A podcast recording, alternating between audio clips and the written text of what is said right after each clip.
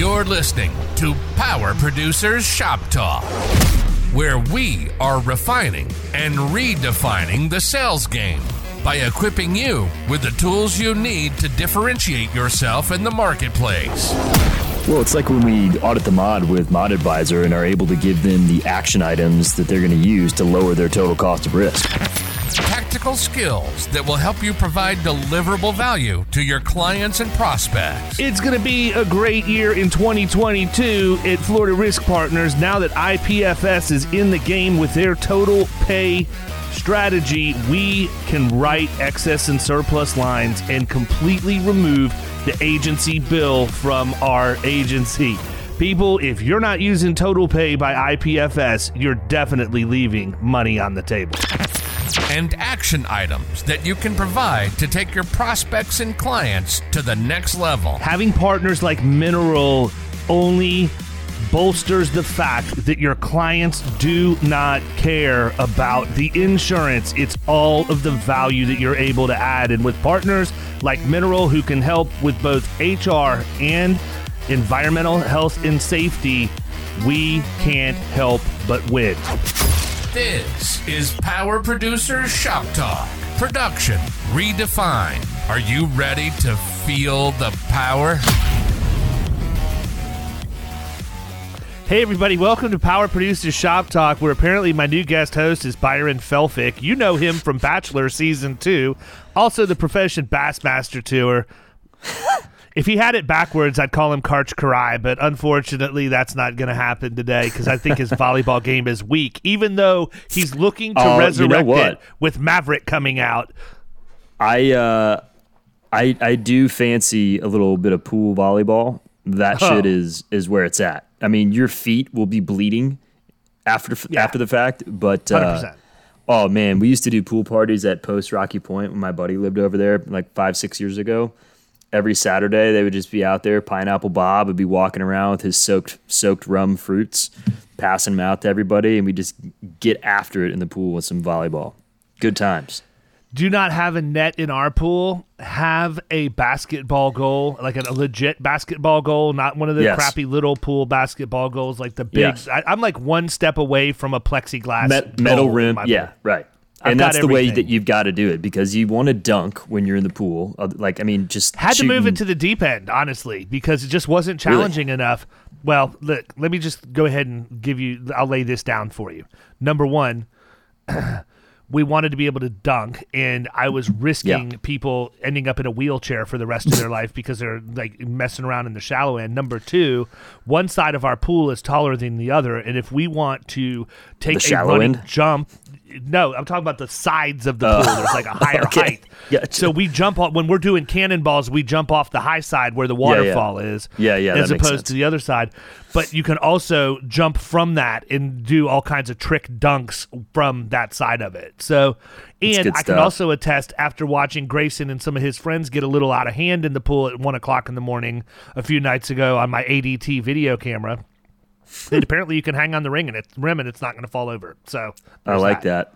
Like that little forceful dunk, little tomahawk action. I will say that the uh, volleyball nets in the home pools are tough because, of course, you've got Yeah. the deep end, the shallow end, and that's just not going to work. This this particular establishment that I was speaking of has has got a uh, pretty shallow. Shallow, Yeah. So like like a lap pool. yeah, but massive. Yeah, well that's fun. You probably have swim meets there. I don't know. something like that. So anyhow, we're going to wrap up what we were talking about on fleet safety. We talked about driver selection criteria. We talked about having a progressive disciplinary policy and a formal um, fleet safety policy, possibly an incentive program. But the other thing we got to talk about is training. And I think that this is something that a lot of carriers have in their arsenal, um, and it's good for you to use that. So, for us, you know, uh, for me specifically, when Florida Risk launched, one of my one of the first things that I had to do was figure out how I was going to deliver the same kind of stuff I would normally deliver without having to go invest in a bunch of stuff, in a bunch of resources. Okay. And so, you know, understanding the process of me going into a middle market account and doing a baseline risk assessment and then subsequently creating the risk management plan that's going to govern that relationship for the year and sign responsi- assign responsibility to the agent, the carrier, the client, and then whoever third parties we're going to use is important but I would always try and use the carrier for the fleet safety portion of it if I didn't have the ability to do it. I would be able to go in and talk workers' comp. I could talk return to work and all of that, but I just didn't want to have to do the fleet safety piece. And so I would always assign that on the risk management plan to the actual carrier that was going to write the business. As I started cash flowing and bringing more money in, I had, you know, broker briefcase that I used at the time uh-huh. that had some level of training in there, um, where there was a PowerPoint and a test and everything else. Uh, that you need to do that training live, like an attendee sign in sheet, certificates of completion, and all of that. Mm-hmm. And this is before, um, at the time, this is before Zywave had a learning management system. So there wasn't even an option that I was aware of that I could do a learning management system. I did not know KPA existed or you know, even if I did, I probably wouldn't have spent the money at that point in time. Sure. Like I do now. But I took that information and I took their PowerPoint, I took their test and everything, and I just created my own video version of it. So the problem with those longer form trainings is, especially if you're dealing with service contractors and everything else, when are they going to do it? You're, yeah, you're going to go in and ask for 30 minutes to an hour. Right nothing wrong with doing it live. I encourage you do it live to do it live so you can engage, but plan on doing that at six or seven o'clock in the morning because yeah. that's when they all get to the office before they get dispatched to their jobs. Mm-hmm. And that's the one time you're going to be able to get everybody in one place. And I said, you know what? This is really not going to be optimal for them or for me. Happy to do it. But I took the long form training and broke it down into four or five videos that were 20 25 minutes. And i took the powerpoint and did a screen record with loom and i did my you know my voiceover and, and anecdotal stuff around that. But i did it for distracted driving. I did it for defensive driving. And i did it for one other one. I don't remember what the third one was but it was really generic. I didn't use company names in there or anything else. I just recorded it as if i was talking first person to the audience. And then what I would do is every time I would bring a new account on, I created an intro and an outro with their logo and some, you know, music or whatever that would welcome them. And I, I branded it your that company name university. And then so we started mm-hmm. building out a training library for each one of the accounts. Obviously, at this point, we have multiple options between mineral and KPA, depending on account size in our agency, where all of that stuff is already done. But I want people to understand you don't have to have that in place. You don't you there's yeah. you don't you're not required to go spend a bunch of money. You know, I, I was talking to a group about technology and agencies up in um, New York earlier this week at the Big I New York's Go Big event, and my whole talk was on using technology to influence sales. Mm-hmm. And I always start those conversations with letting people know where I came from, what I started out with, because I don't want people thinking, oh, well, this guy's got all this money invested in HubSpot and he's got tools like KPA and Mineral. Of course, you know, you're going to go out and write business, you know, because you're, you've got money, you know, the rich get richer kind of mentality. Mm-hmm. That's not the case, man. When I first started out from a tech perspective, I started out with a laptop and Microsoft Office. That was it, right? Yeah. I, I would mean, go dude, even when I came on board, there was, I mean, we didn't we didn't have much going on in, in terms no, of we were we were ready to get, we were we were in the throes of getting ready to move towards HubSpot and everything. But I mean, right. I'm going back 15, 17 years oh, ago okay. when I first when I first first started you know, I was doing the same thing that, that we talk about. Go to Reference USA to get demographic information. Go to sunbiz.org to get the yeah. FEIN and, and look and see what other things the leadership might be involved in. But that mm-hmm. was all being done on a laptop in a spreadsheet, right? And the right. other thing was I would do my email marketing the same way. I would do my email marketing.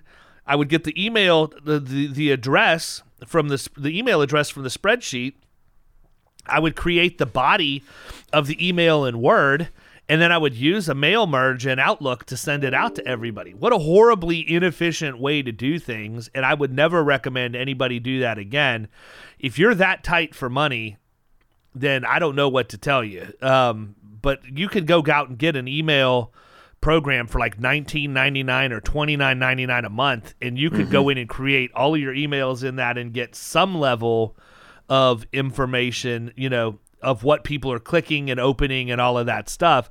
And at least you're you can automate that right? So i think about the monthly emails that we send out as part of the rolling 12 month solicitation calendar that i built and i talk about and teach and killing commercial you could build that in Mad, uh, Mad Mimi or Mailchimp or one of those. You just create the template for each of those emails, mm-hmm. and then if you have, you, then you just create lists of people based on when they. Um, when their renewal is, and then every month you have to manually do it, but you send that email to that list, and it's a few clicks. It's still not as nice as being able to go in and just have it automatically done by your CRM, but it's a reasonable mm-hmm. step for you to get there. But these training programs are important. And, and I tell you this because it's not just because it's the right thing to do, which should be the number one reason. It's the best thing for you to do for your client or your prospect or whoever. But the other thing is, you know, you want to document this stuff. You know, if an underwriter says, well, they've had three at fault claims over the last, you know, three years, well, this was our first year with them and they've had none or this yeah. is our first year with them and they've only had one. Let me show you all of the things that we've been doing to make sure of that. Let right. me teach, let me show you how we use a learning management system in our agency to make sure that people understand, you know, that they're getting the training and we're documenting it and all of that. I think that uh, the the thing that's really nice about using KPA or um, Mineral or really, if, you know, other ones that are out there, um, is that it pushes it out to the employees quarterly or monthly or whatever you set it up and and it shows the person in house who's monitoring that like if they've completed it or not and they can follow up on it. I think it's obviously a little bit tougher to do that if you're just kind of creating something and sending it out via email and hoping that they're following through on it. But at least it's something that you're like ultimately they've got to have some accountability too and, and have, have got to hold their people to a standard and and, and get it done. But you're right. At least you can show carriers, hey, look, here are some of the things that we put in place. This has been this has been the outcome so far. And I mean that that just makes the conversations, you know, around renewal a lot smoother. Um, and and everything with the underwriter in general. I think that's I think that's huge. But um, definitely the automation of, of, how we've got it going on now, where they can get in their own learning management system and monitor that. It's slick.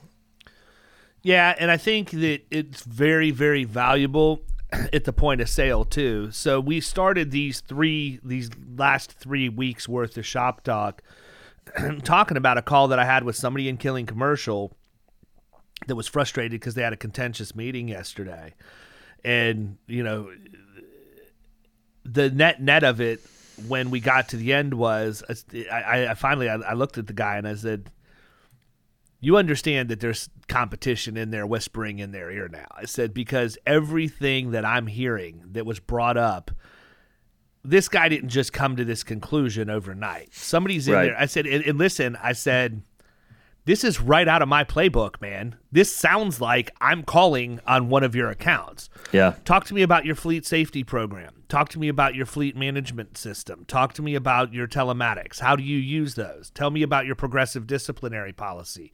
Do you have a clean driving incentive program? What do you do for training? How do you document that? Where do you warehouse it? How can you be sure everybody gets through? And you just start peppering people with all of these questions and it's it. This is like, this is stuff that you're telling him to ask the. Yeah, I'm uh, telling him that yeah. this is what the whoever's in there competing with oh, him okay, on this right. account. Is this that, is probably what they're saying because this yeah. is exactly what I would do to you if Got I was it. calling on this account. Mm-hmm. As soon as this guy gave me any kind of an inclination at all that he would get irritated because he couldn't ask, uh, he couldn't add drivers properly or at the rate he wanted to, I'm a dog on a bone, man. I'm going to go right down that rabbit hole and I'm going to hammer every fleet safety question that I can. And eventually I'm going to figure out a way to tie it back to some sort of financial pain that he's having because mm-hmm. this is a guy that was able to articulate exactly how much revenue each one of his trucks was bringing in every year. Wow. If you give me that in a sales meeting, that is gold. I'm going to do Yeah. the math in my head every single time to talk about how long it takes for that truck, how much money that's going to cost you when that truck is out of service, or how many trucks you have to have on the road to overcome total cost of risk and an assumed profit margin. I mean, Mm-hmm. if you've got a bunch of trucks, like this was a big fleet, and they're making a half million a month being on the road, that's a big operation. For sure.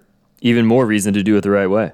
which blew me away. It blew me away that the formality wasn't in place, but it didn't surprise me that somebody's in there snooping around because with the types of questions and the wedges that were being driven and all of that, mm-hmm. it let me know that it was probably a big broker, a, a- a larger broker that has all of this stuff on hand and can just go in and it's the same thing over and over and over again. And the, Sure. the, tr- the truth is, the agent that's on this, that, that's my buddy, is a good agent. He has the ability to deliver a lot of this stuff. And I told him, I said, this is the problem that you run into when you deal with contractors like this. I said, I've dealt with this firsthand. You have all of the toys in the toy box. They don't want anything to do with them. They don't even want you to talk about them because they're so focused on growing top line revenue and just getting jobs done and then they act like they've never heard you talk about it before because somebody else comes in and they talk about what they can do to solve an immediate problem mm-hmm. when you've had the solution the entire time. The way you need to solve this is you've got to get in, and that's when I sort of went into the mirroring and the labeling piece that we talked about earlier. I said, but you got to get in. You've got to let this person voice their concerns and get it off their chest and get it out there so that you can say, hey, look, I realized that at the time I mentioned this to you, you were in high growth mode. And it, it seems like now you have a lot more time to focus on some of the profitability issues and things that are driving costs inside the operation. I'd like to, would it be crazy if we revisit some of the stuff that I, I can do for you? Because it appears you don't you don't realize I have these capabilities based on what you're saying, mm-hmm. right? It's good. And I think it's important that you do that. Um, now, in when I get up and talk, and I talk about mirroring and labeling and all of that, I always tell people, and there's people who have heard me speak publicly that are already just chomping at the bit to criticize me for putting I into that conversation. I did that intentionally. So when you're mirroring and labeling somebody at the, as a prospect, you always want to say it sounds like, it feels like, it seems like, not I'm hearing, I'm feeling, or whatever. Because the mm-hmm. second you put I into the conversation, it becomes selfish and about you and not about them. And most producers already have a problem with making the conversation about them instead of the prospect. So you don't want to do that. In this situation, I specifically used I because this is about me. This is about my capability and the fact that this person doesn't remember it. And I want them to think about, okay, he- now he's talking about himself. I don't want there to be any lack of clarity whatsoever as to what we're able to deliver when I start laying it down. But there's mm-hmm. no excuse. Every single person out there has the ability to start doing this for their client, whether you use the carrier resources, whether you do the thing things that I did where I just created my own videos and then was able to do an intro and an outro for each time I brought a new pro- new client on, or whether you go out and you use a mineral or a KPA or whoever else that's out there that's got a good learning management system and you use them to to do this stuff. The problem is agents see this as a way to get business. They don't view it as a way to keep, keep it, business. yeah. They don't they're not they want to promise they're no different than the payroll reps. They go out and they promise it at the point of sale, but then nobody ever uses the HR function and it becomes mm-hmm. this sort of you know, cast thing that's cast aside, and, and people don't even realize they have the 800 number they can call for Ask an Expert or any of this other stuff. When, mm-hmm. you know, we just drill that home as much as we possibly can. And you know what? It works, right? That's why when I go into an appointment, I tell them I'm the guy that delivers what everybody else has promised you. Period. Here's Yeah. how we do it we have this system and here's who you're going to be accountable to in my organization to make sure you use this system. I mean, we picked up a multi-million dollar account at the end of 2021 going into 2022 and it was because we have that system. And guess Right. what? A lot of people in my ecosystem have benefited from us getting that account because it allowed me to bring in my benefits and 401k guy, it allowed me to bring in my my payroll people, mm-hmm. and now all of a sudden we've got this thing running like a pretty fine-tuned machine because they listened and we we weren't just promising to do it. They figured out pretty quickly after the first meeting that when I laid out what KPA does and everything else, that we were serious about using it in their operation because I had Nicole on the phone with them every single day doing the discovery checklist, building the different modules out. And guess what? We recorded about a 12 minute video of our custom build out of their risk management center. And we sent that to underwriting to get the workers' comp placed so that they could see we had the controls that were necessary. Doing the training's one thing. Having it documented is something completely different and that's that's Right. where i think a lot of people lose out is the agency doesn't have it. The client might have it but when the client's responsible for it a lot of times if you're not going in and reviewing those records it's shoddy at best. Yep. do this stuff as part of your value prop for your agency. Not only are you going to write business leading with it but you're going to retain the accounts you have by simply providing the service that you promised to when you wrote it that's all I got, man. We're going into Memorial Day weekend. We talked Mm. about doing an episode number four. It ain't happening today. I'll, I wrote down the topic. I'll deal with it next week because, Cool. like I said, it, it's Memorial Day weekend. I've been gone. Dude, you've been a freaking absolute just you're on tour, really. I know it's been crazy, and I don't like it that much. I, I mean, I enjoy spending the time with everybody and getting up and talking. I hate don't traveling. like being away from. I- yeah, I oh, don't God, like being terrible, away from home.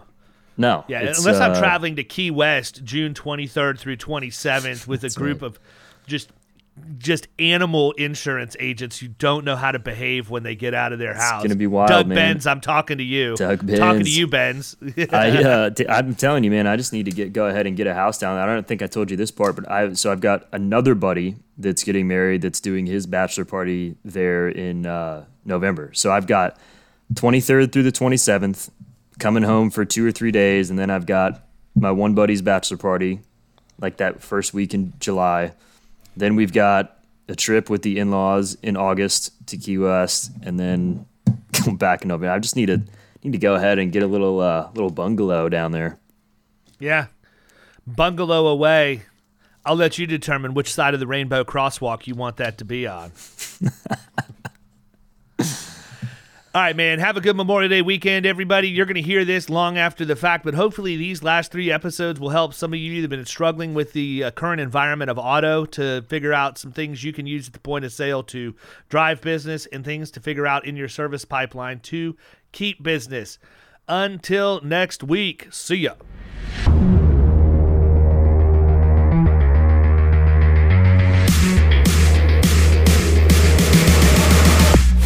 You've been listening to Power Producers Shop Talk. You can follow us at the Power Producers Podcast on Facebook and Instagram. And if you want to take your game to the next level, check out our commercial insurance training course at killingcommercial.com or visit Amazon to pick up a copy of our international best selling book, The Extra Two Minutes.